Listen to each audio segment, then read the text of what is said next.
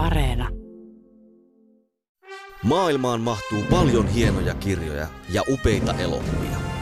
Mutta monestako hienosta kirjasta on onnistuttu tekemään upea elokuva? Kirja versus leffa esittelee joka viikko teoksen, jonka leffaversio vetää vertoja alkuperäisteokselle. Yle Puhe. Kirja versus leffa. Toimittajana Jarmo Laitaneva.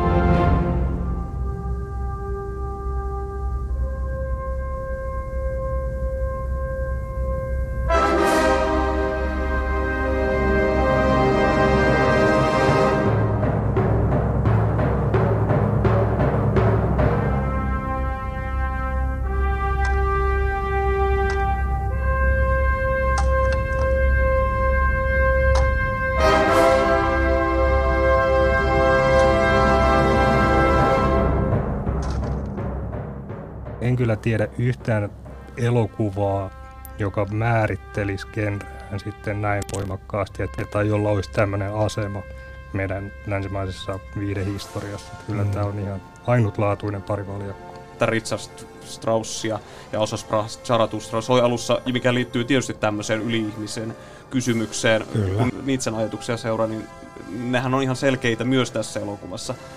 Kubrick teki ensimmäisen ja ehkä ainoan laatuaan olevan tämmöisen hienon ja oikeasti ajatuksia herättävän elokuvan. Mitetään, että hän keräsi kokonaisen kirjaston yleensä yhtä elokuvaa varten niin kuin kaikkea niin kuin kirjallisuutta, joka saattaisi käsitellä sitä aihepiiriä, mikä häntä kiinnostaa. Joo, kyllä tässä elokuvassa nämä ihmiset toimii konemaisemmin kuin itse kone. Et sitten kun he päättävät, tämä Bowman ja Poole, että meistäpä tuntuu, että hän on tehnyt virheen, joten eiköhän vedetä töpseli seinästä. Entäpä sitten, jos tämä kaikki, miten meidän rationaalisuus toimii tällä hetkellä, niin se ei olekaan se, se ka- koko totuus tästä, tästä maailmankaikkeudesta. Sekä Clarkella että Kubrickilla on kuitenkin aika ideaali tai optimistinen suhde teknologiaan. Mä oon niin oikeasti miettinyt vaan sitä, että mitä, miltähän tämä niin nyt tuntuisi, jos mä saisin sen mahdollisuuden katsoa tämän ilman mitään tietoa tästä leffasta, niin mitähän mä saisin siitä irti. se on niin kuin mua kiusannut.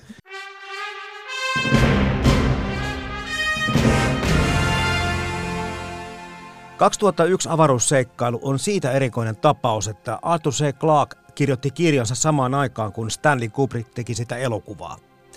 Ehkä ainutlaatuinen tekotapa on vaikuttanut siihen, että sekä kirjaa että elokuvaa pidetään Skifin perusteoksina. 2001 avaruusseikkailu on sekä ennustanut onnistuneesti tulevaa, mutta myös määritellyt miltä vakavasti otettava avaruuskifi näyttää. Arthur C. Clarken ja Stanley Kubrickin teoksista keskustelevat kanssani kirjallisuustieteen väitöstutkija Mikko Mäntyniemi Tampereen yliopistolta sekä elitistiverkkolehden kriitikko ja kinodianan ohjelmistopromoottori Juho Liukkonen. Tämä on Kirja vs. Leffa, ohjelma tarinoiden myös muihin mahdollisiin maailmoihin sijoittuvien tarinoiden ystäville.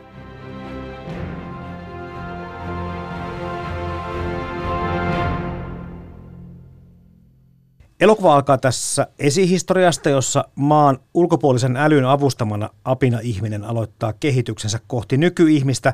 Ja tiedon ja taidon kasvaessa saavutamme avaruusmatkailun teknologian, jolloin vieras äly tulee toista kertaa teoksessa näkyviin. Ja teoksen kolmas näytös kertoo sitten siitä, kuinka ihminen suuntaa pidemmälle avaruuteen ja kohtaa sitten näitä muita maailmoja. Mikko Mäntyniemi ja Juho Liukkonen mennään teidän alustuksen puolelle, niin mitä esimerkiksi Mikko lisäisit tähän vielä, että mistä tässä hommassa on kyse? No mun mielestä tämä teos on aika paljon Arthur C. Clarkin ja Kubrickin pohdintaa siitä, mitä on olla inhimillinen ja mitä on olla ihminen sekä sitä, miten älyllinen elämä on kehittynyt ensinnäkin sitten maapallolla apin, ihmisapinoista eteenpäin ja sitten mitä se tulee olemaan tulevaisuudessa. Ja sen lisäksi mun mielestä on kyllä ihan selkeästi tämmöinen kunnianosoitus ja hatunnosto 50- ja 60-luvun avaruusohjelmille, että ne on niin silleen, molemmat tekijät arvostavat ja haluavat niin tuoda sitä tietoisuutta esiin. Entäs Juho? Toisaalta mä näen, että tässä on myös jotenkin tämä kaikkeuden, maailmankaikkeuden ihmettely, meidän niin kuin tietomme rajallisuuden myös niin kuin tunnustaminen ja myös sitten jotenkin tämmöistä ehkä la, latenttia tai ehkä vähän niin kuin konkreettisempaakin pohdintaa siitä, että mikä ihmisen ja teknologian suhde on ja myös pohdintaa siitä, että onko se teknologia itsessään hyvä tai paha, vaan enemmän se, että mihin me käytämme tai mitä me sillä teemme. Et jotenkin ehkä tällaiset jotkun. Mutta musta tuntuu, että tämä niinku peilautuu moniin asioihin, ei pelkästään näihin. Tämä on jotenkin myös hyvin jollain tavalla, etenkin Kubrickin elokuva, niin on jollain oudolla tavalla myös hyvin semmoinen hengellinen, en sano uskonnollinen, mutta hengellinen ihan ehdottomasti.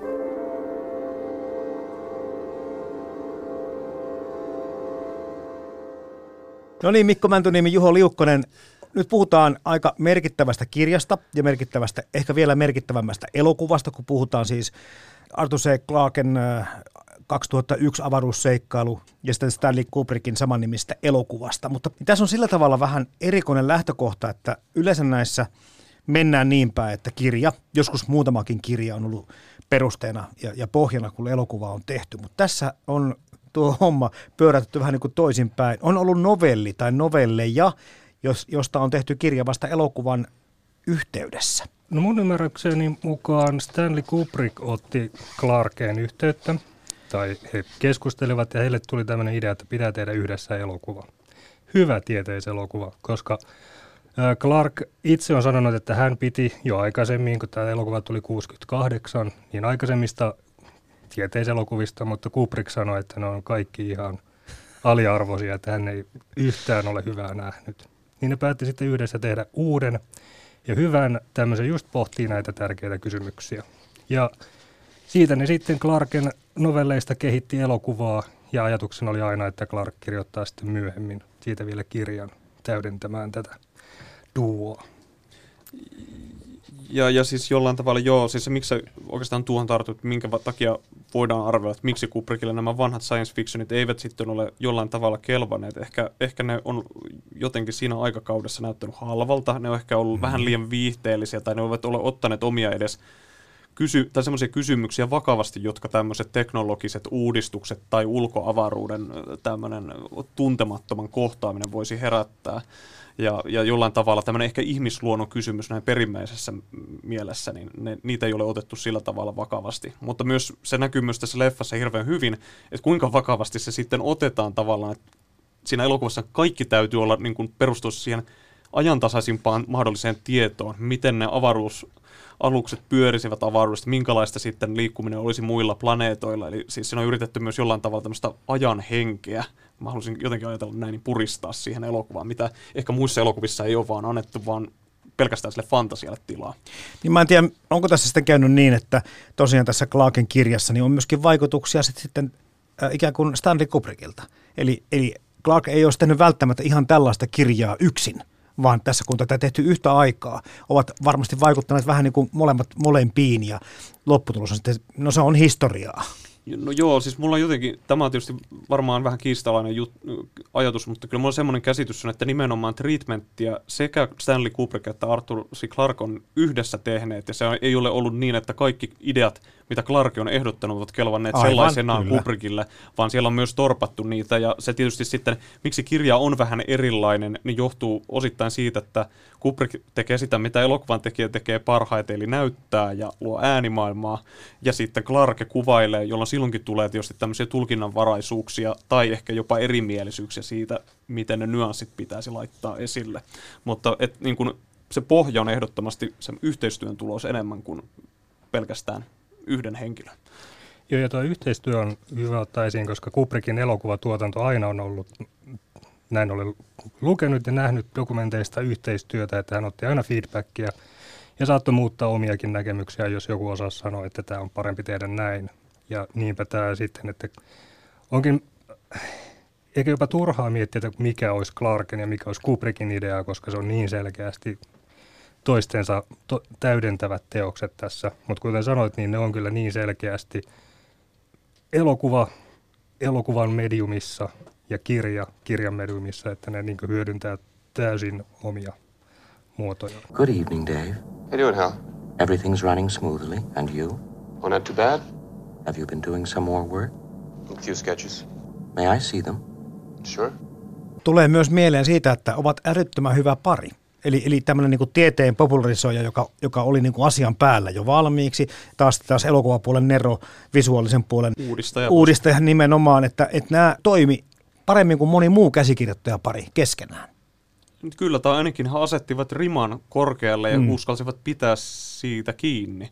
Että ehkä se on niin kuin tässä, mikä tässä avaruusseikkailussa, varsinkin jos sen taustoja penkoa vähän on, että miten paljon siinä on hakattu pää, päätä kiveen ja ei ole tyydytty niihin yksinkertaisempien ratkaisuihin, vaan yritetty keksiä sitä, mikä todella olisi paras vaihtoehto. Siis ihan yleisesti vaan Kubrickin, Kubrickin metodi, mulla oli ihan uutta se, koska mä aina miettinyt, että mistä tämä hänen perfektionisminsa johtuu, tai miten se oikein näkyy, koska aina heitetään näitä tarinoita, että Kubrick on perfektionisti. No aika moni varmasti on, mutta ilmeisesti hän oli ihan sitten siitä äärimmäisestä päästä, että hän, niin. väitetään, että hän keräsi kokonaisen kirjaston yleensä yhtä elokuvaa varten niin kuin kaikkea niin kuin kirjallisuutta, joka saattaisi käsitellä sitä aihepiiriä, mikä häntä kiinnostaa, mutta sen lisäksi juuri tämä ö, tekninen pyörittely ja haku alan ammattilaisilta yritettiin saada esimerkiksi NASAlta tai IBMltä niin kuin tähän elokuvaan niin teknistä konsultaatiota siitä, mitä voisivat olla ne tulevaisuuden mallit, mitä he miettivät juuri silloin, kun tätä elokuvaa tehtiin.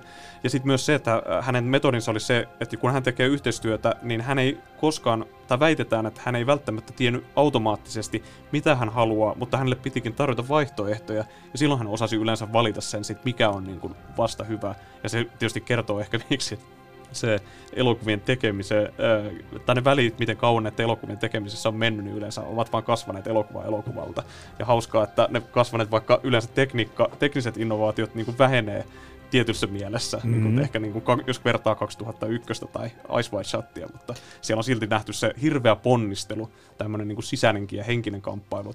Kyllä, ja mä sanon, uskon, että Kubrick on tässä tilanteessa myös pystynyt sanoa vastaan, että jos tuottaja tai muut on olleet, että tehdäänkö tämä näin, niin Kubrick on pystynyt myös oman persoonansa Joo. voimalla sanomaan, että ei, tämä on se, mitä me tehdään, ja sitä kautta saadaan niitä oikeita tai parempia ratkaisuja. Ja siis varmaan hänellä on myös vähän maine, myös ehkä nyt niin kuin se hänen menehdyttyään niin on alkanut tulla enemmän vaan tietoa siitä, että hän saattoi olla myös aika jästipää ja ehkä kovakourainenkin joskus, että se yhteistyö ei välttämättä ole ollut mitenkään sopuisaa, että taivutaan niille ehdotuksille, vaan joskus ne on ollut on aika tiukkaakin vääntämistä siitä, että mitä tehdään ja mille, minkälaisiin ratkaisuihin lopulta päädytään. Ja siis jos 2001 miettii, niin onhan se aikaansakin nähdä aikamoinen riski, että tehdään tämmöinen iso spektaakkeli ja sitten se osoittautuu, niin se ei ole ainakaan siinä mielessä, miten siinä, siihen ajankohtaan niin kun miettii tämmöisen ison valkokangas spektaakkeli, melkein oopperan, niin se ei vastaa niin kuin ollenkaan sitä, että no avaruusseikkailu joo, mutta miten se sitten lähtee kulkemaan, niin se on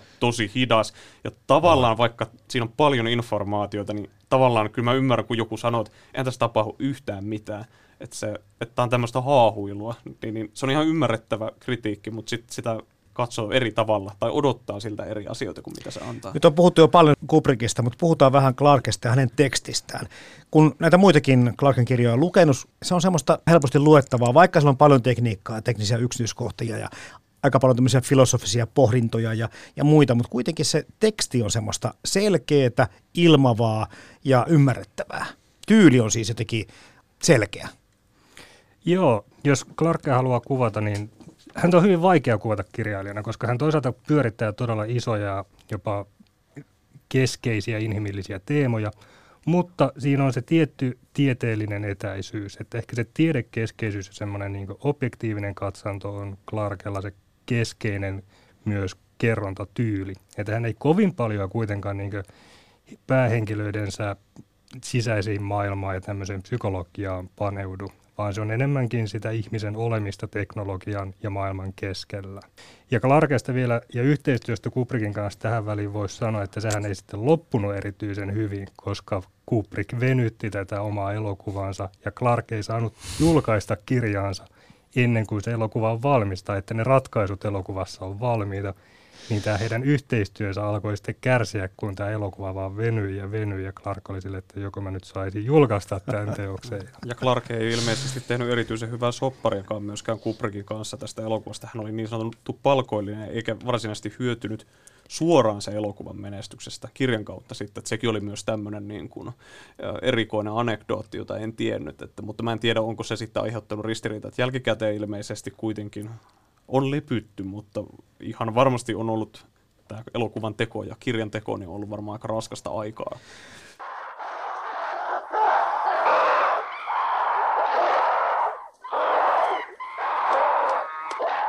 Onkohan miten ainutlaatuista se, että yhtä aikaa luodaan näin merkittävä elokuva ja näin merkittävä kirja.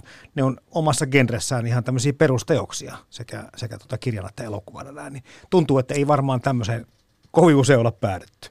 Yritin miettiä tuossa ennen kuin tulin tänne, että oliko, onko mitään niin kuin esimerkkejä, jossa se menisi nimenomaan tällä tavalla. Että on niin kuin tämmöisiä, että siis on esimerkkejä, missä ki- kirjailija pyydetään, niin kuin Cormac McCarthy, niin Mm, mm, elokuva, kyllä. käsikirjoitus ja sitten niin tota, Ridley Scott tulee ja tekee sen. Joo, okei, sellaisia on, mutta sitten, että, että se tehdään nimenomaan tällä tavalla, että molemmat pitäytyy sitten niissä omissa medioissa. Ja jotenkin oudosti ne toimivat toistensa niin kuin tämmöisinä rinnakkaisteoksina ja ärsykkeinä, vaikka he eivät välttämättä itse edes ole ajatelleet sitä julkilausutusti. Mutta on ihan selvää, että Clarken kirjasta haetaan vastauksia niihin asioihin, mitä ei ymmärretä. Todella vaikeasti ymmärrettävästä 2001 Kubrick-elokuvasta. Joo, ei varmaan tämmöistä yhteispeliä ole missään, tai en muista itsekään, että on totta kai kirjoja, joita kirjoitetaan ja elokuvaa tehdään samaan aikaan, koska ajatellaan, että tämä on tosi hyvä kirja, että ne oikeudet myydään eteenpäin, mutta silti ne tehdään erillään. Ja vaikka ne olisikin tehty yhtä aikaa, niin en kyllä tiedä yhtään elokuvaa, joka määrittelisi genreään sitten näin voimakkaasti, että, tai jolla olisi tämmöinen asema meidän länsimaisessa viidehistoriassa. Että kyllä mm. tämä on ihan ainutlaatuinen parivaljakko. Mites hyvin Clark kirjoitti näitä tämmöisiä tulevaisuusvisioitaan ja ennustuksiaan sit sinne kirjan sivuille muun muassa ihmismäärästä ja, ja siitä paljonko kiinalaisia on suhteessa maapallolla asuviin ihmisiin ja kaikenlaista syntyvyyden säännöstelyä, mitkä on otettu käyttöön ja muuta. Niin mun mielestä oli aika osuvia ja aika vaikka ruuasta ja ruokapulasta tai lihattomista päivistä, kun puhutaan, niin osui kyllä aika nappiin monessa tämmöisessä spekulaatiossaan. Ne oli varmaan nähtävillä jotenkin jo tietyllä tavalla nämä samat kysymykset jo silloin. Musta tuntuu, siis niin kuin se, mitä me niin kuin keskustellaan nyt tämmöiset äh, tavallaan meidän olemassaolomme uhkaavat asiat, niin ne ei ole oikeastaan, ne ei ole mitään niin kuin oikeastaan tämän päivän asioita, ne on vaan tullut akuutimmaksi ja akuutimmaksi. Et sikäli, sikäli tämä on ihan relevanttia tietyllä tavalla tämä teos. Mutta mä, mulla jotenkin myös, mikä mua kiinnostaa, kun tämä on niin kuin otsikolla Odysseja tai seikkailu, niin tässä on myös niin kuin tämmöinen vallottamisen juttu, ja se on niin kuin mun mielestä lähtökohta, mistä ihminen... Tai eksymisen juttu, jos Niin, puhutaan odussa. Joo, joo, kyllä eksymisenkin juttu, mutta se ihminen eksyy oikeastaan siinä vallotustahdossaan. Että tässähän on niin kuin kyse siitä, että kun maapallo on vallotettu, niin se vallotusretki jatkuu avaruuteen ja siitä ikuisuuteen. Mm. Niin tavallaan se on jotenkin aika pilkallista meitä ihmiskuntaa kohtaan, että tavallaan, että mikään ei riitä ja tavallaan me ei ole vieläkään oikein osattu keksiä, että miten me osataan olla it- keskenämme tai itsemme kanssa sovussa, vaan sitä vastausta lähdetään hakemaan aina kaikilla muilla välineillä tai jostain vielä kauempaa uudestaan. Että tämä ihminenkin on niin täydellinen mysteeri, niin se vaan niin kuin jatkuu eteenpäin, mikä on ihan luonnollista, mutta tavallaan samaan aikaan me rakennetaan itsemme itse aika valtavia ongelmia. Mun mielestä myös se, että niin kuin, niin kuin maiden välillä on tämmöisiä niin kuin jännitteitä sekä elokuvassa että kirjassa, niin sekin on niin kuin jotenkin kuvaavaa. Tai että niin kuin jo ihmiskunnan alusta siinä vaiheessa, kun paasi ilmaantuu apinoille, niin saadaan työkalusta, saadaankin yhtäkkiä väline, jolla ruvetaan surmaamaan, niin se on niin kuin kuvaavaa, että tämmöinen tietty väkivaltaisuus niin kuin näkyy myös ihmisessä. Tai ainakin semmoiset niin kuin kyky niin kuin neka, tämmöisiin niin kuin vahingollisiin mm. asioihin.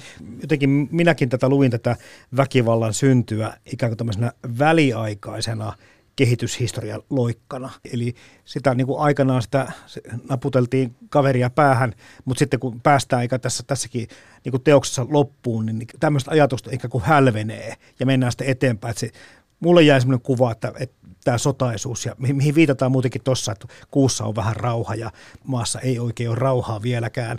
Jotenkin viitataan siihen, että tässä niin kuin me jätämme tämän kaiken taaksemme jossakin vaiheessa. Hyvin toiveikasan tämä on tämä Joo, viesti. sehän, tämä väkivaltaisuus, se on mielenkiintoisesti siinä alussa tämä ihmisapinoiden osuudessa se väkivaltaisuus kohdistuu ensin sekä Clarkella että Kubrickilla luontoon. Joo. Eli ensin Clarkilla nämä ihmisapinat tappaa sen leopardin ja sitten Kubrickilla näitä eläimiä, jotka, joiden kautta ne saa tämmöisen proteiinipitoisen ruokavalion. Ja sitten aletaan mätkiin toisia apinoita päähän. Et se voidaan lukea silleen, ensin vallotetaan luonto, sitten muut ja sitten jatketaan eteenpäin, mennään avaruuteen. Jos tämmöistä kritiikkiä tätä käsittelyä kohtaan lukee, niin sekä Clarkella että Kubrickilla on kuitenkin aika ideaali tai optimistinen suhde teknologiaan. että teknologia on semmoinen neutraali, että se vaan parantaa ihmiskuntaa, kun mennään tarpeeksi pitkälle.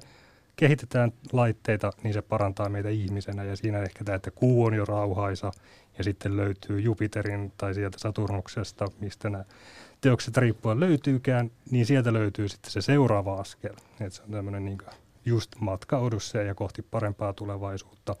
Ja siinä ei oteta huomioon niin näitä nykypäivän ongelmia teknologian kanssa, että meillähän on nyt kaikki sosiaalinen media ja muut nämä tietosuojakysymykset ja eettiset tämmöiset seurantakysymykset, niin näitä ei ole ollenkaan. Se teknologia on neutraalia ja ihmiskuntaa parantavaa.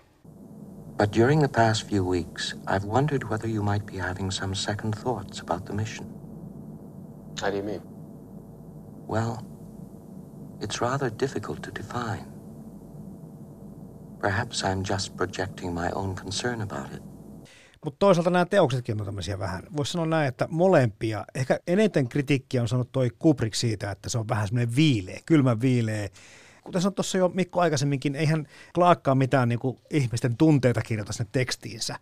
Eli tämä ajattelu jotenkin tukee toinen toistaan siitä, että ei ole tämmöistä niin hyvä paha asetelmaa tai muuta. Mennään vaan niin kuin kliinisesti eteenpäin ja toivotaan, että kaikki menee hyvin. Se on ehdottomasti, ehdottomasti näin ja, ja jotenkin mun mielestä tietysti se, että jos sitä, se jää vähän epäselväksi, mitä, ku, no taas tämä Kubrick tulee, mutta kun se nyt väistämättä tulee, että koska sitten myös Kubrickin perintöä jatkettiin elokuvan puolella sitten 80-luvulla, niin siis se optimismi niin kuin tähän teknologiaan ja myös vieraaseen, tuntemattomaan niin kuin kasvaa, jos katsoo vain sitä Clarken kirjoittelua 2010 kirjassa, mutta myös siinä elokuvassa, niin jotenkin, jos sitä haluaa katsoa virallisena jatko-osana tälle Kubrickin elokuvan, niin se on ihan selvää, että, että se suhde niin kuin tämmöisessä pitkässä narratologissa on ollut koko ajan positiivinen, mutta se ei niin kuin tarkoita, että se tapahtuu lineaarisesti. Että niin kuin juuri tämä, että miten ihminen päättää käyttää sitä teknologiaa, se on niin kuin mun mielestä se varoitus niin kuin tässä, mikä voisi niin kuin jossain tämmöisissä kauhukertomuksissa olla se tarinan niin kuin päätös. Mutta näissä äh, Kubrickin eikä Clarken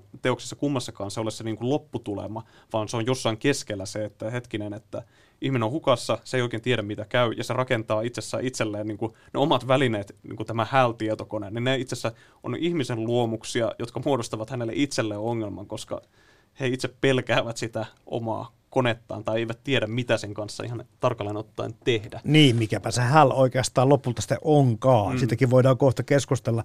Vielä kun muistatte Mikko Mäntoniemi, Juho Liukkonen, ne ensimmäiset kohtaamiset näiden teosten kanssa, koska mulla kävi kyllä niin päin, että ensin katsoin elokuvan ja vasta sitten, se meni jo useampi vuosi, kun luin, sain tämän kirjan käsiini. Ja, ja tota, molemmat teki kyllä vaikutuksen, mutta täytyy myöntää, että elokuva ihan samalla tavalla uusinta katselussa ei ollut kyllä menettänyt minun silmissäni hohtoa, mutta muistatteko te ne ensimmäiset fiilikset?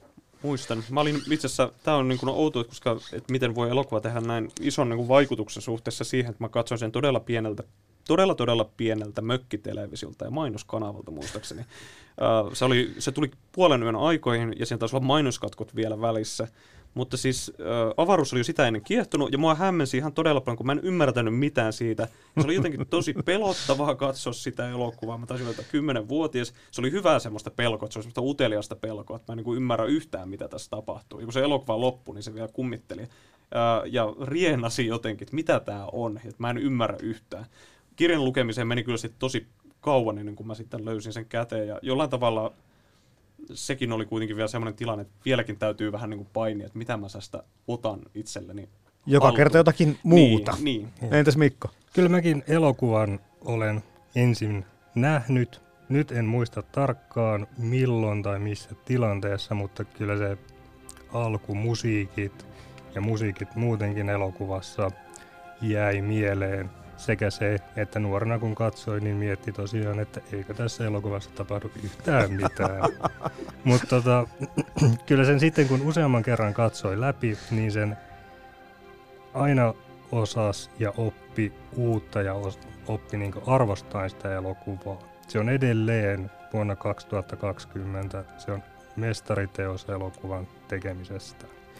Ja kirjasta, kirjan lukeminen tuli vasta joskus aikuisiällä.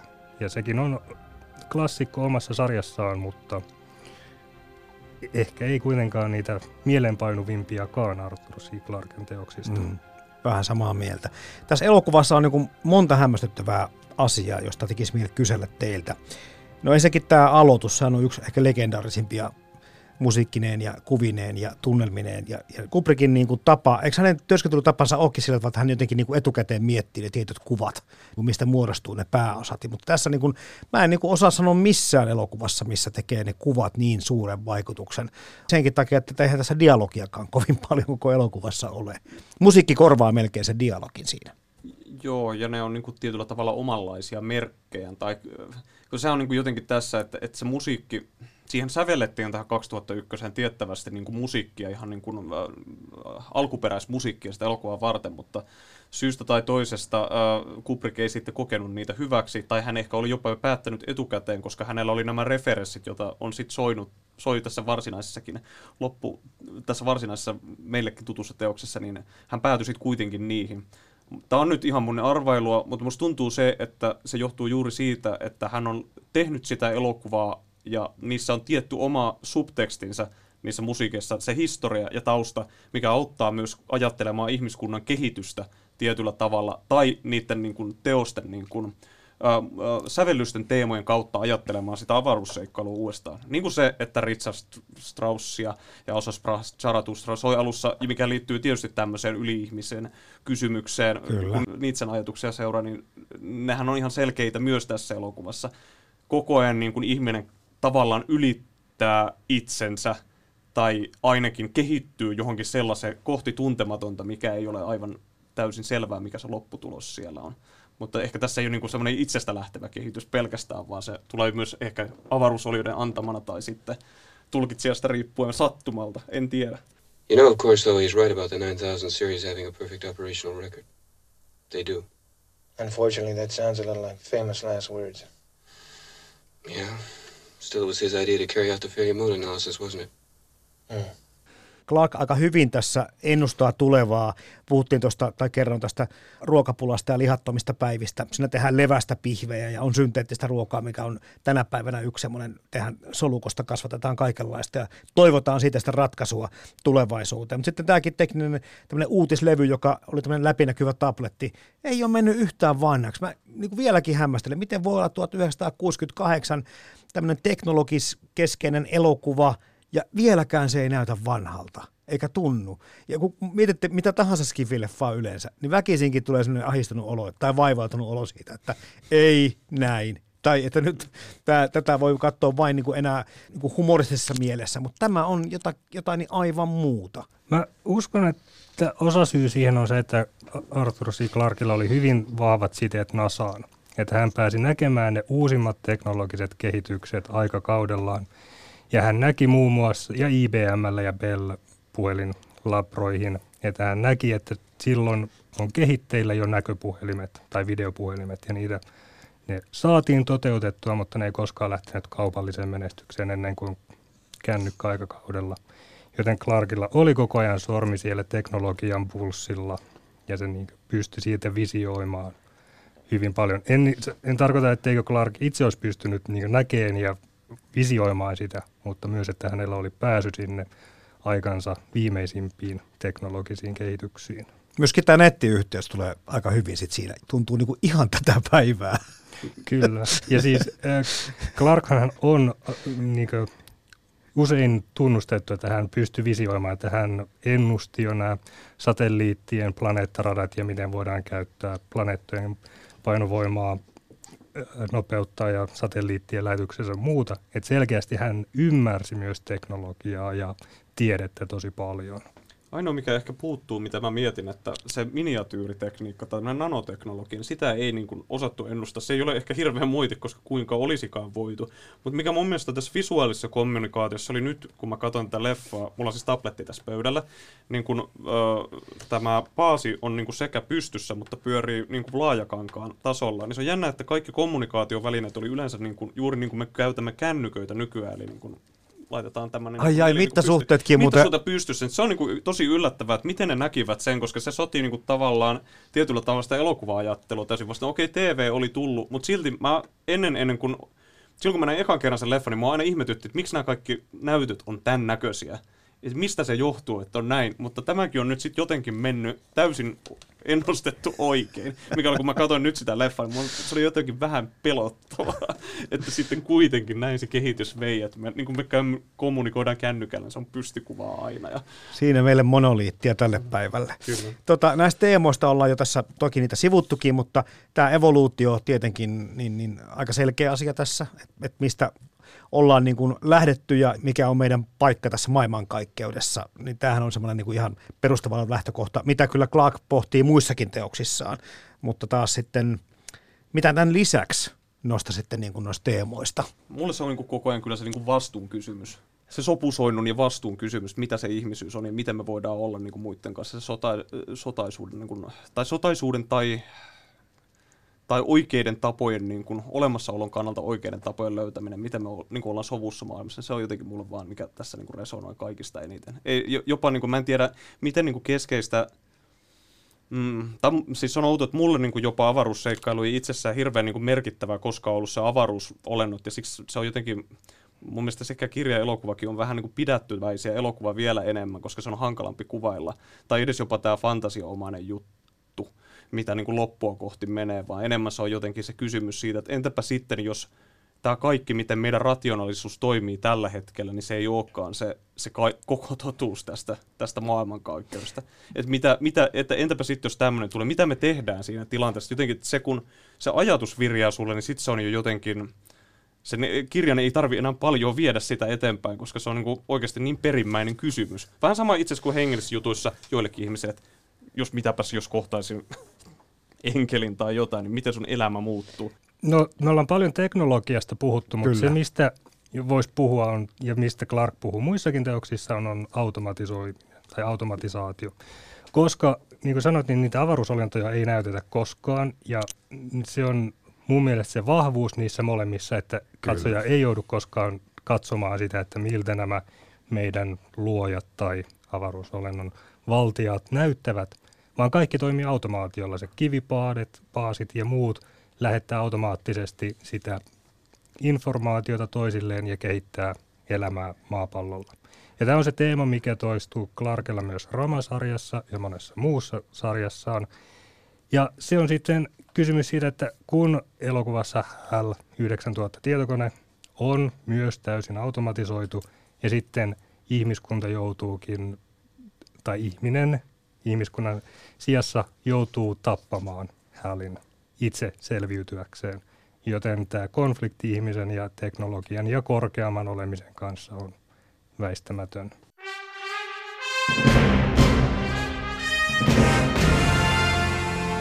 Arthur C. Clarken ja Stanley Kubrickin 2001 avaruusseikkailuteoksista keskustelevat kanssani kirjallisuustieteen väitöskirjatutkija Mikko Mäntyniemi Tampereen yliopistolta sekä elitistiverkkolehden kriitikko Juho Liukkonen. Yle Puhe ja Yle Areena. Kirja versus leffa. Toimittajana Jarmo Laitaneva.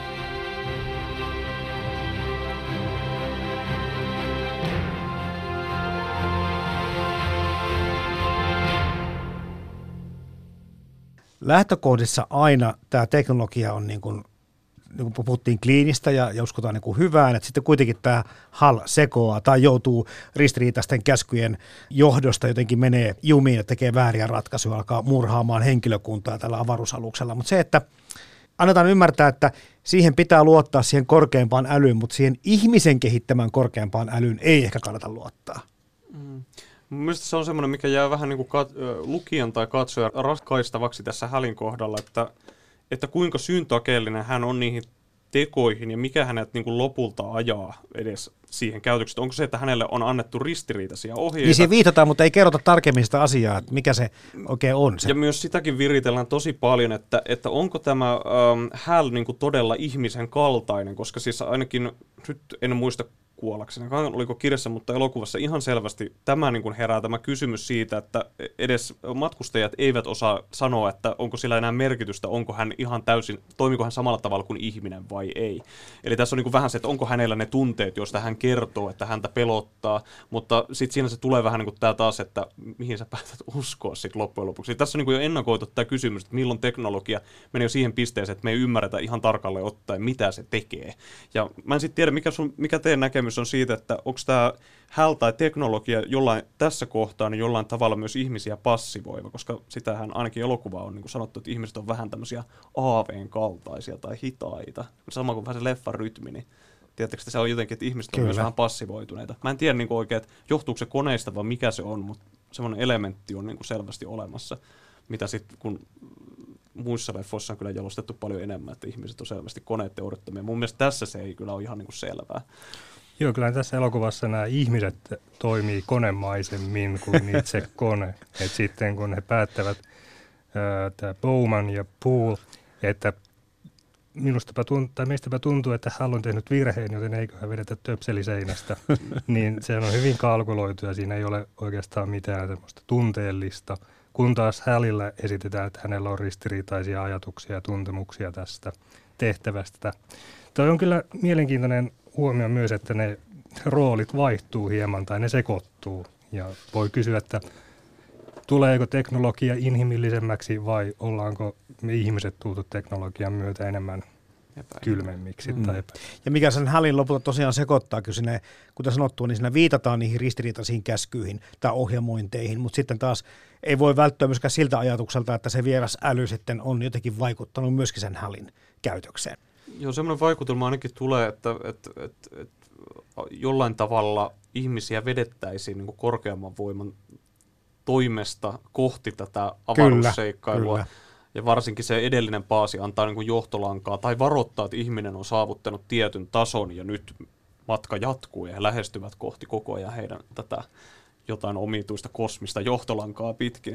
Mutta sitten mä jotenkin vähän vaivaa tietysti se, että jos ainakin semmoinen niin kuin ajatus, että hän niin kuin ilkeyttään tekisi tai että hän olisi niin kuin yksiselitteisesti paha tässä. Ei, Tietenkin mulle, se, ei, aina, mulle se tulee joo. aina, niin kuin, että se on enemmän niin kuin samanlainen selviytymistaistelu tietyllä tavalla kuin vaikka eläimillä niin kuin alkuvaiheessa tietyllä tavalla. Tässä on niin kuin kyse jo siinä vaiheessa, että kun hän päättyy tähän tekoon, niin hän tietää, että hänet suljetaan joka tapauksessa, koska hän on tehnyt nyt tämän virheen. Ja hän on julistanut koko ajan tätä ennen. Hän on, hän, hän, hänen olemassaolonsa perustuu siihen, että hän ei tee virheitä. Eli hän on kone. Ja sitten kun hän on pettänyt sen, niin sit, mitä sitten tapahtuu? Hänelle odottaa lynkkaus. Leffassahan, tämähän, tapa, tämähän on ero tässä, että mm. Bowman hän ei lähde kirjassa pelastamaan avaruusaluksen ulkopuolta puuleja, mutta elokuvassa lähtee. Ja leffassa mulle tulee mieleen, että se haluaisi nimenomaan hänelle, että tota, ihmiset ei olisi niinku mukana, kun hän menee sinne ja pääsee sinne superälyn tai jonnekin, jonkun muun niinku yksin tietokoneena. Haluaisi jotenkin ihmiset pois kyydistä, mutta Bowman on sitten ovelampi tässä ja pääseekin sinne alukseen takaisin sisälle. Et joku, joku tämmöinen, että hänkin on niin viehättynyt sit siitä superälystä tai mikä tämä onkaan, että hän lähtisi niinku yksin lähteä seikkailuun siitä. Niin, tai että hän ei usko ihmiseen, Niin, että ihminen kyllä. pystyisi tai olisi sen arvoinen, että Joo. hän saavuttaisi sen pisteen. Että hän, on parempi, että hän tekee sen tehtävän loppuun. Juuri näin. Niin. Ja, ja hänellä on myös se ristiriita, että koska häneltä on kielletty kertomasta tästä, niin hän tavallaan joutuu tekemään sellaista, mikä on ehkä vähän erikoistakin koneelle ää, ää, tietyllä tavalla, että hänen täytyy valehdella tai keksiä tekosyitä siihen, että mitä, mitä me ollaan niin kuin menossa kohteen, mitä tässä tehdään. Ja, jos tämmönen, ja sekin niin kuin ilmise, ilmiselvästi jonkunnäköistä ristiriitaa aiheuttaa tässä koneessa, että kai hän on sitten enemmän inhimillinen kuin tämä matkustajat täällä koneessa. Onkohan tätä hälin käyttäytymistä näissä muissakin äh, tota, tässä, tässä avaruusseikkailusaakassa niin käytetty sitten perusteena siinä, kun aina pelätään sitä, että mitenhän tämä tulevaisuuden supertietokone saattaa ottaa meistä vallan. Joo, 2010 musta tuntuu, että se on jopa paljon sopusuhtaisempaa tämä koneen ja ihmisen välinen suhde. Mulla tuli sellainen kuva, että siinä sovitellaan ne aivan huomattavasti alleviivaamaan tätä koneen ja ihmisen suhdetta kuin ehkä tässä ensimmäisessä 2001. Ja munkin mielestä siitä on kyllä hetki aikaa, kun mä oon sen lukenut, niin siinä on semmoinen paljon symbioottisempi Kyllä. suhde. Että se ei ole enää niin törmäyskurssilla, vaan se on nimenomaan kantaa ihmiskuntaa Ja siinä, eteenpäin. ja siinähän se narratiivi tai se jännite on juuri suurvaltojen tämmöinen ydinsodan uhka, jota yritetään siis äh, tämmöisessä laajassa kuvassa, niin yritetään selvitä, että miten tässä käy, että onko nyt ihmiskunnan kohtalon retket ja, tai kohtalon hetket käsillä ja jotenkin sitten kone yliluonnollinen ja ihmiskunta jotenkin yrittää löytää sen symbioosin loppuvaiheessa. Mm. Ja tälleen niin kuin paljastamatta kaikkea.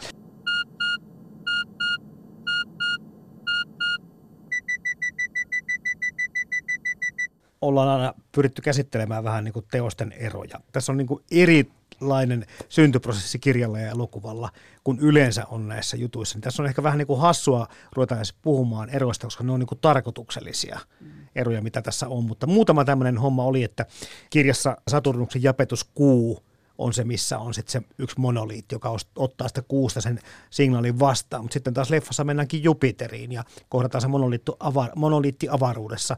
Tässä voi olla tämmöisiä teknisiä toteutuksia, niiden hankaluuksia ehkä taustalla, että näin on toimittu, mutta tuleeko näiden teosten erosta teille mitään semmoista mieleen, mikä on joku merkityksellinen asia? Siinä on tärkeä ero, koska elokuvan kannalta, koska se on Jupiterissa ja Jupiter on lähempänä maata – Kyllä. niin se on elokuvan kerronnan kannalta loogisempaa, koska se Hal on se tavallaan kulmittaa semmoinen niin konflikti siinä juonessa. Ja äh, Clarken kirjassa puolestaan, kun ne kiertää sen Jupiterin, niin se Jupiterin, ne just ottaa Jupiterin kiertoradalta lisää vauhtia itselleen, niin sekin on semmoinen ylistyslaulu tai semmoinen niin universumin ää, ihannointi, että katsokaa kuinka upea meidän maailmankaikkeus onkaan. Kyllä. Niin tämmöinen teema ei sovi Kubrickin elokuvaan siihen rakenteeseen, koska sitten se olisi neljä tuntia pitkä. Kyllä, ja hän tavallaan tekee Joo. sen ihastelun jo siinä alkuvaiheessa, Kyllä. kun käydään, käydään Tonava Kaunoisen tahdissa, niin se on jo tehty siellä. Um, mutta mun mielestä, siis mä en ole nyt ihan varma, mutta mulla on semmoinen käsitys, että Clarke vaihto kuitenkin itse asiassa sitten myöhemmissä teoksissaan, sekä niin kuin leffaversiossa että 2010, että se matka olikin mennyt Jupiterin. Että tämä on myös sitä, mikä saattaa olla siis juuri tätä, kun on tehty tekoprosessin aikana, on ollut Clark ei ollut loppuvaiheessa mukana ja näitä ratkaisuja on tehty, niin kirja on ollut jo valmiina. Tätä ei tiedetty enää sit siinä vaiheessa, että näin on käynyt, mutta mun mielestä hän on korjannut sen jälkikäteen sitten, että mä en tiedä syytä tarkalleen ottaen miksi, mutta mutta tämmöinen mun käsitys on, että se on korjattu sitten myöhemmissä teoksissa kuitenkin Kubrikon visiota vastaavaksi. Joo, kyllä. 2010 se on jo sitten Jupiterin avaruudessa se ää, baasi tai se monoliitti, eli Clark vaan myönsi, että okei, ehkä tämä sitten toimii paremmin. tai ehkä ihmiset hämmentyy, jos ne katsoo tämän elokuvan ja sitten ne lukee jatkoa siellä kirjalle on silleen, että hetkinen. Mutta oli syy mikä tahansa, niin se on tosiaan Jupiterissa jatko-osissa. Ja sitten se yksi tosiaan ero näissä oli tämä vähän niin kuin draamaa haettu tähän elokuvaan, just että Bowman lähtee sitä puulea pelastamaan sieltä avaruudesta. Se oli tämmöinen niin lisäys käsikirjoitukseen, mikä puuttuu sitten kirjasta. Ei ole tätä samalla tavalla tehty tätä kohtaa. Mutta tuleeko muuta mieleen? Monolitin värihän oli sitten tota, niin, niin, kristallinen siinä maapallolla olevassa ja se oli umpimusta, syvän musta, läpinäkymättömän musta tässä elokuvassa, mutta ei nyt isoja nämä erot ehkä näiden Joo, no mun mielestä niin tämmöisiä deskriptiivisia, no joo, mä yritän vältellä koko ajan, että ei mennä sen loppuun, mutta mä se nyt tässä mennään sanon, vaan. Se, no mennään vaan sinne loppuun, niin sitten päästään takaisin alkuun, koska tämä on sykliä vaan. Mutta siinä on mun mielestä pikkasen sitten jo alkaa tulla juuri sitä, mitä Kubrick jättää sanomatta, niin Clark kertoo sitten tietyllä tavalla – tai herättää ainakin kysymyksiä enemmän. Mun mielestä tuntuu, että ei sekään vastaa oikeastaan suoraan niin kuin, tarkalleen ottaen, mitä tapahtuu. Ei. Et siis tää on jotenkin mun mielestä hauskaa, että mullekin alkoi vasta oikeasti se, mitä, että kun mä luin näitä uudestaan, että sit kun mä sitä pläräin sitä 2010, niin sit mä aloin niin todella tietää, että mitä se loppu itse asiassa kirjassakin ihan tarkalleen ottaen saattoi olla. Ai, ai ihan tarkalleen ottaen. Niin, tarkalleen, tai tarkalleen ottaen lainausmerkeissä niin kuin vahvoissa, mutta että niin kuin, nyt mä osaan seurata sitä, että mä en enää niin kuin jossittele välttämättä tätä asiaa, mikä no, vie ehkä vähän sitä mystiikkaa pois. Mutta... Joo, joo mutta se tota, on, täytyy kyllä sanoa, että, että se mitä me ollaan nyt tänä päivänä tiedetään mustista aukoista ja näistä kenties mahdollista madonreijistä, niin, niin, niin, niin kyllähän tämä niin kuin kivipaasista ja sitä kautta alkanut Bowmanin matka, niin tulee mieleen tämmöinen musta aukko madonreikä teoria, mm. että se, et se, tällä tavalla niin maailmankaikkeus saattaa vaihtua, koska hän tajuaa joutuneensa pois linnunradasta – Kyllä, siis tämä on niin tähtiportti. Kyllä, sana, tähtiportti, kyllä. Niin kuin, mikä niin kuin, tulee muusta fiktiosta tämä sana, mutta siis se muistuttaa hyvin joo, paljon semmoista. Joo. Ja tulee tämä Carl Saganin kirja Ensimmäinen yhteys, jossa ihmiskunta saa rakennusohjeet tämmöiseen mustan aukon koneen rakentamiseen ja sitä kautta taas päästään tämmöisiin eri reittimiin ja muihin ja löydetään älykästä elämää. Se on itse asiassa kiinnostavaa, koska siinäkin ensimmäisessä yhteydessä tämä aika ja avaruus tietyllä tavalla venyy tai ne mittasuhteet muuttuu, kun tämä varsinainen niin kuin oikea kohtaaminen tapahtuu. Niin, niin tässä kirjassa ja elokuvassakin niin kuin tietyllä tavalla jotenkin kaikki alkaa niin kuin muuttua epämääräiseksi, mikä niin kuin meidän niin kuin arkijärjellä olisi niin kuin käsitettävää, niin mm-hmm. sitä ei pysty seuraamaan enää sillä tapaa. Samalla tapaa tapahtuu myös siinä, eli se on, on kyllä jonkunnäköinen portti, joka avaa jonkun joko toisen ulottuvuuden tai vie jopa sellaisiin ääriin, joita me emme edes osaa nimetä tässä. I'll go in through the emergency airlock. Without your space helmet, Dave, you're going to find that rather difficult. Hal, I won't argue with you anymore. Open the doors. Dave, this conversation can serve no purpose anymore. Goodbye. Ja se, mikä ihmisiä on hämmentänyt tosiaan on se loppu, ja varsinkin sitten kun rupeaa aika menemään niin kuin väärään suuntaan. Tästä ainoasta perille pääsevästä astronautista Bowmanista, niin tosiaankin tulee tämmöinen, no kirjassa puhutaan tähtilapsesta. Ja tämmöinen, niin mulle tulee mieleen tämmöinen astraalientiteetti. Ja, ja tota, ei niin kuin sitä tarkemmin ruveta selittämään sen kummempaa, mutta jotenkin tuntuu, että onko tämä nyt se Saaganin ja Kubrickin toive ihmisen kehityksestä, eli onko tämä nyt sitä evoluution tulevaisuuden ennustamista. Mm. Kaikki muuttuu enemmän tämmöiseksi henkiseksi ja tämä, niin kuin tässä teoksessakin viitataan, että tämmöinen fyysinen olemus saattaa niin kuin jäädä taka-alalle meiltä tulevaisuudessa se on varmaan ainakin se radikaalein mahdollinen muoto, että me jotenkin irtaannutaan. Jos, niin kuin, no tietysti se on fyysisessä muodossa tässä leffan lopussa tämä Star Childi, mutta sekin on jotenkin mun mielestä niin symbolinen ja täysin suhteeton, että, ja Kubrick on mun mielestä itsekin sanonut, että tätä koko viimeistä niin tähtiportti-episodia, niin sitä pitää katsoa niin kuin jotenkin unien ja mytologioiden ja tällaisten kautta, että sitä ei pidä niin kuin perustaa enää mihinkään realismiin. Ja siinä, että se tähtilapsi on me, isompi melkein kuin maapallo, niin se ei välttämättä konkreettisesti ole se tähtilapsi siinä muodossa, mutta se nyt meille näyttää näyttäytyy tai havainnollistuu niin. Et kirjassa jotenkin tuntuu enemmän tämmöistä kaasumaiselta Kyllä. tai jotenkin tämmöiseltä niin, näkymättömältä entiteetiltä. Niin, niin mä en tiedä, onko se niinku, mutta se on helppo ymmärtää tavallaan, että sitten jos me irtaudutaan ruumiillisista rajoitteista, niin tämä niinku saattaa mullistaa ja suhteuttaa maailmankaikkeutta vielä toisella tavalla. Mutta sitten koska meillä tämä elokuva on tietyllä tavalla jo lahjana, niin miksi se riitä jo meille? Se asettaa sen haasteet. Miksi me voi yrittää ajatella näin ilman, että meidän täytyy irrottaa tai spek- aloittaa se spekulaatio, että mitä sitten? Joo, siis kyllähän tämä on niinku selkeästi tämä seuraava vaihe ihmisen evoluutiossa – mutta mikä Seigen, Saganilla ja Kubrickilla ja Clarkella kaikilla on selkeästi aika pessimistinen otanta ihmisen tulevaisuuteen, koska he kaikki näkee, että me tarvitaan ulkopuolista apua tässä. Mm. Että meidän, meidän täytyy saada apua, että me nähdään tai saadaan ja päästään pois meidän planeetaltamme tai aurinkokunnastamme tai saavutetaan se seuraava taso. Ja tietenkään evoluutio ei meidänkään kohdalla ole mitenkään päättynyt tai pysähtynyt, mutta jos me halutaan karata tästä meidän suurvaltojen välisestä kiistasta ja poliittisesta kaauksesta, niin sitten me tarvitaan joku sysäys jälleen, joku monoliitti kertoo, mitä tehdään. Niin, tai perustavanlaatuista muutosta. Niin, niin, jotain hyvin selkeää muutosta. Mutta eikö se ole aika konkreettinenkin niin kuin tapa edetä seuraavaan kehitysvaiheeseen kuin tämä tähtilapsi? Jos mä ymmärsin oikein, niin eikö se niin kuin ajatuksen voimalla rajata sitten kaikki maapallon ydinaseet lopussa. Joo, siis siinä kiertää ne. Niin. Siinä, siis se, on, se, se on selvää, että se räjäyttää ne, mutta itse asiassa mä jäin miettimään eka ketä, kun mä en muistanut, miten 2010 menee, niin mä luulin, että het, ei kaksi, että hetkinen, että räjäyttääkö ne jotenkin siinä ympärillä niin, että tämä niinku kostautuu maapallolle, mikä olisi kuulostunut hirveän niinku julmalta, mutta ei se siis musta tuntuu, että se, tai mä haluan elää siinä optimismissa, että hän siirtää ne jonnekin kauemmas ja räjäyttää ja tavallaan Turvaseinän pelastaa, takana. Niin, ja pelastaa mm. ihmiskunnan tietyllä tavalla siitä ja miettii, mitäpä sitten voisin tehdä seuraavaksi. Mikä on kyllä tietysti tämmöinen, niin kuin varmasti kun miettii sitä aikakautta, milloin kirjoitetaan kylmä sota edelleen päälle, ja tämä varustelu niin kuin just tapahtuu avaruuteen, että kilpaat kuka pääsee ensimmäisenä, totta kai tämä skenaario mietityttää ja huolettaa, että sitten kun avaruus on valloitettu, niin tyrannia vaan voi, siinä on vaarana, että teknologialla voidaan alistaa vielä maan päällä osuvia vielä enemmän.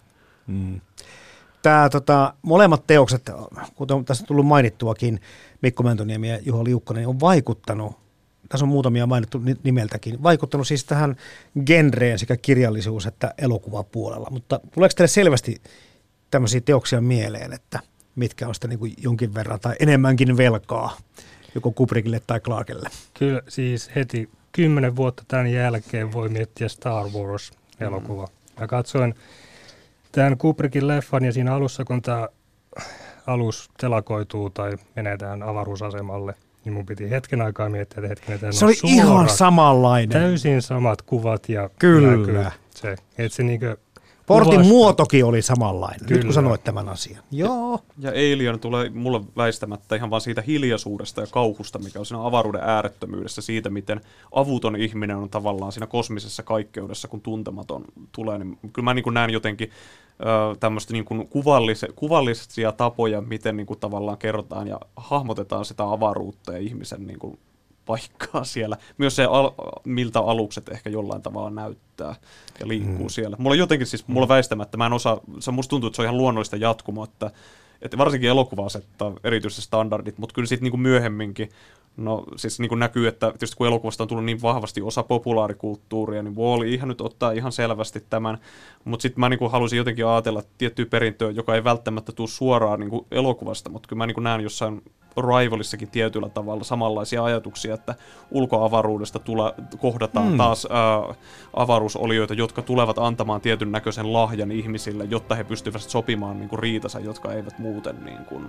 No nyt mä spoilasin tämän pahoittelut kuuntelijoille, mutta näin se, näin se menee, että leikkaa pois. Niin, ja, ja, ja ymmärrystähän siinä ei, niinku, mm. että ihmiskunta joutuu aina niinku pohtimaan, se ei selkeästi tajua, ei, koska se monoliitinkaan, he ymmärtää vaan, että tässäkin näissä teoksissa, että se lähettää jotakin informaatiota ja signaalia, Revivalissa ihan sama homma, että ei ihminen meinaa ymmärtää yhtään, mitä nämä alienit niinku tarkoittaa ja haluaa ja tuo kenties, vai viekö ne? Ja tässä on vähän niinku samoja juttuja. Kyllä. Ja sitten Christopher, no yksi esimerkki on Christopher Nolanin Interstellar. Siellä on Jupiterin kuun tai jossain sillä avaruudessa on se painovoima tai madon reikä, joka vie toiselle planeetalle. Ja sieltä löydetään uutta ja sitten lopussa ihmiskunta rakentaa, tämä on taas lainattu Clarken tästä Rama-sarjasta, semmoisia putkiloavaruusaluksia, joissa on se tavallaan sisällä se maapallo. Että ovat Totta. vaikuttaneet todella paljon. Mm. Ja toi Wall-E-heitto, minkä tuossa Juho, mä vielä täsmennän vasta tosiaan, että tämä Wall-Eissä, joka on ehkä maailman hienoin animaatioelokuva mielestäni, siinä on tämä Axioma avaruusalus ja siinä on se autopilotti, joka on sitten tältä häliltä sen punaisen silmän ja vallan halun selvästi kopioinut. Ja, ja tota, mutta on niitä, niin kuin sanottu, niitä on varmaan niin paljon, että tuskin että kaikkia tässä voidaan edes mukaan ottaa. Siitä puolista sanon, niin se vaan, että se tuntuu enemmän ehkä vähän tämmöistä yleisön niin kuin mielisteltä, että kyllähän se siinä tämä robotti on niin kuin selvästi määrätietoisempi ohjeiden kanssa ja hänelle ei niin kuin tuota mitään ongelmia Ei. seurata loppuun saakka. Että hän, on, hän, on paljon, hän on paljon inhimillisempi tässä. Että, että mä luulen, että tekijätkin ovat tietoisia tästä, mutta haluavat vaan tämmöistä avaruusgenreen fanikuntaa palvella siinä, että se muistuttaa tosiaan joiltain osin tätä. I know I've made some very poor decisions recently. But I can give you my complete assurance that my work will be back to normal. And I want to help you. Tässä on nyt puhuttu, hyvät herrat, aika monistakin asioista. Tuleeko vielä jotain mieleen, mikä ehkä kannattaisi mainita, kun puhutaan joko Clarkesta tai Kubrickista ja sitten näistä teoksista? No siis yksi, mikä mua nyt jä- jäi mietityttämään, toisaalta me ehkä sivuttiin sitä, mutta se mikä tietysti mulla hyppää enemmän siinä Kubrickin elokuvan niin kun, se toinen segmentti ensimmäisenä, kun siirrytään avaruuteen, niin mua niin kun jotenkin, musta tuntuu, että siinä oli ehkä, jos Kubrickilla oli varsinkin edellinen elokuva, Tohtori Outolempi oli niin kuin selkeästi tosi piikittelevä satiiri, niin mä näen siinä niin kuin jopa ne suurimmat satiirin paikat tietyllä tavalla siinä ihmisen elinvoimaisuudessa, tavallaan kaikki voipaisuudessa siitä, miten tämä avaruusmatkailu, joka koko ajan niin kuin on ollut tätä, tätä, osakin tätä päivää, että milloin ihminen niin kuin pääsee matkustamaan. No, niillä, joilla on varaa, niin voivat tehdä sen. Mutta mua niin jotenkin viihdytti se tosiaan se ajattelu, miten helpoksi se oli tehty. Eli se niin kuin muistutti ihan kuin tämmöistä niin kuin 70-luvun lentomatkailua, että sieltä tulee Stuartit ja sä saat sen niin kuin tosi siisti ruuan ja kaiken. Ja sitten mua niin kuin erityisesti semmoinen pieni detaili huvitti, että nämä käymälät, tavallaan tämä sotkuisuus puuttuu kaikesta, mutta sitten varoitetaan, että jos sä meet nyt niin kuin ulostamaan niin kuin tietyllä hetkellä, niin, sä, niin kuin se, että ei suositella, että yritä pitää itsesi. Se oli kiva, kiva lisä siinä, kyllä siinä Että mua nauratti tosi paljon. Että mua niin nauratti jotenkin se, että ja, ja siinä mielessä, että vaikka Straussin, tai to, onko se nuoremman, niin tota, Tonava Kaunon, niin sehän oli silloin ai, siinä aikaan, kun sitä käytettiin, niin sen leffassa niin sitä pidettiin ihan niin kuin täydellisenä tämmöisenä kitsinä, nationalistisena hömppänä, niin, niin siinä jotenkin kuvassa niin kuin jotenkin musta itse asiassa toimii jotenkin tämmöisenä omituisena ilotteluna jopa siinä, että katsokaa nyt miten mahtavaa ihmisellä, että se on vihdoinkin saavutettu, kun matkataan todella kauas. Näin kätevää ja helppoa se, että sinä vaan istut ja laitat kädet niskan taakse ja katsot siellä se maapallo pyöriä, kukaan ei edes ihmettele sitä. Mä voisin tuon viimeisen ottaa, että kukaan ei enää ihmettele sitä ja ottaa tämmöisen Kubrickin lahjan tieteiselokuvien genrelle. Et mä voisin sanoa, että Kubrick kyllä legitimoi tämän genren viimeinkin, että se otet, aletaan ottaa vakavasti. Mm. Ja nykyään meillä on suurin osa elokuvista jollain tapaa tieteisfiktiota, ja mä uskon, että Kubrick teki ensimmäisen ja ehkä ainoan laatuaan olevan tämmöisen hienon ja oikeasti mieli, ajatuksia herättävän elokuvan. Ja suosittelen, jos tämä ei ole tullut selväksi vielä tässä Kyllä. kohtaa. Mutta jos näitä kirjoja vielä miettii, niin sen sanoisin, että ehkä tämä 2010 jatko-osa, se on lähempänä ehkä sitten Clarken tyyliä, että siinä niin sanallistetaan teknologiaa ja sitä il- avaruuden ilmiöitä paljon enemmän. Että jos niin Clarkenmaista elokuvaa haluaa, niin se on sitten enemmän, että Kubrickin elokuva on hänen, hänen omansa. Mm. Ja hauskaa on sinänsä, että Clarke oli vähän järkyttynyt, eikä ihan ensi sijassa niin pitänytkään myös tästä öö, tota, avaruusseikkailusta, kun hän näki sen, että hän oli niin kovia varauksia, mutta hän ei halunnut puhua tietysti julkisuudessa, koska tiesi, että se vaikuttaa häneen itseensä, joten se on tullut sitten myöhemmin ilmi, että, että, olen, että hän on sitten lämmennyt myöhemmin, mutta alussa oli aika koviakin varauksia, koska se elokuva on tosiaan riisuttu niin paljon kaikesta semmoisesta avaavasta, että sitä niin kuin mä oon niinku oikeasti miettinyt vaan sitä, että mitä, miltähän tämä niinku nyt tuntuisi, jos mä saisin sen mahdollisuuden katsoa tämän ilman mitään tietoa tästä leffasta, niin mitähän mä saisin siitä irti. se on niinku mua kiusannut. Uh, Kubrickin niinku tosta vakavasti otettava ehdottomasti, sitä yritystä oli kyllä niinku jo aiemmin, että semmoinen tsekki-elokuva kuin Ikari ja XP1, niin uh, Jidrich Polakilta, niin on vähän niinku ilmeisesti jollain tavalla vaikuttanut. Se on myös tällä tavalla leikittelee vähän samanlaisessa hengessä. Mutta ei kyllä ole, siis populaarikulttuuri, semmoista hötöksihän Skifi oli niin kuin ajateltu varsinkin elokuvan puolella pitkään, mm. ja se vaati tällaisen rajun, kalliin sysäyksen joltain isolta tekijältä. Tämä on suurta ja taidetta. Eihän Kubrikkaan elokuvaa arvostettu aluksi. Kriitikot lyttäsivät sen täysin, eivätkä pitäneet, että se kesti hetken aikaa, että hän saavuttaa, elokuva saavutti sen mm. aseman. Myi, se hyvin myi, että katso, nuoret ihmiset meni katsomaan sitä, mutta kriitikot lämpäsivät vasta myöhemmin. Hei, lyhyesti vielä Mikko Mäntyniemi, Juho Liukkonen, uhkaako mikään klassikon asemaa kirjalla ja elokuvalla? Näettekö, että tulee arvostus jatkumaan samanlaisella? Kyllä, en, en näe mitään, mikä voisi sitä horjuttaa. Niin, ei, sitä, ei sitä mikään vaurioita, mutta mä toivoisin itse asiassa, että saisi tulla, että sitä niin kuin ehkä piikiteltäisiin enemmän. Että mua aina vaivaa, kun aletaan 2001 puhumaan, että hitto, tätä tulee kehuttua ihan liikaa sillä, että se on niin kuin, kyllä sitä saisi niin kuin lyödä aika lujaakin.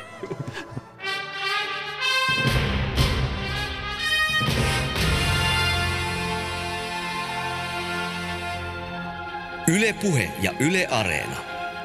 Kirja versus leffa. Toimittajana Jarmo Laitaneva.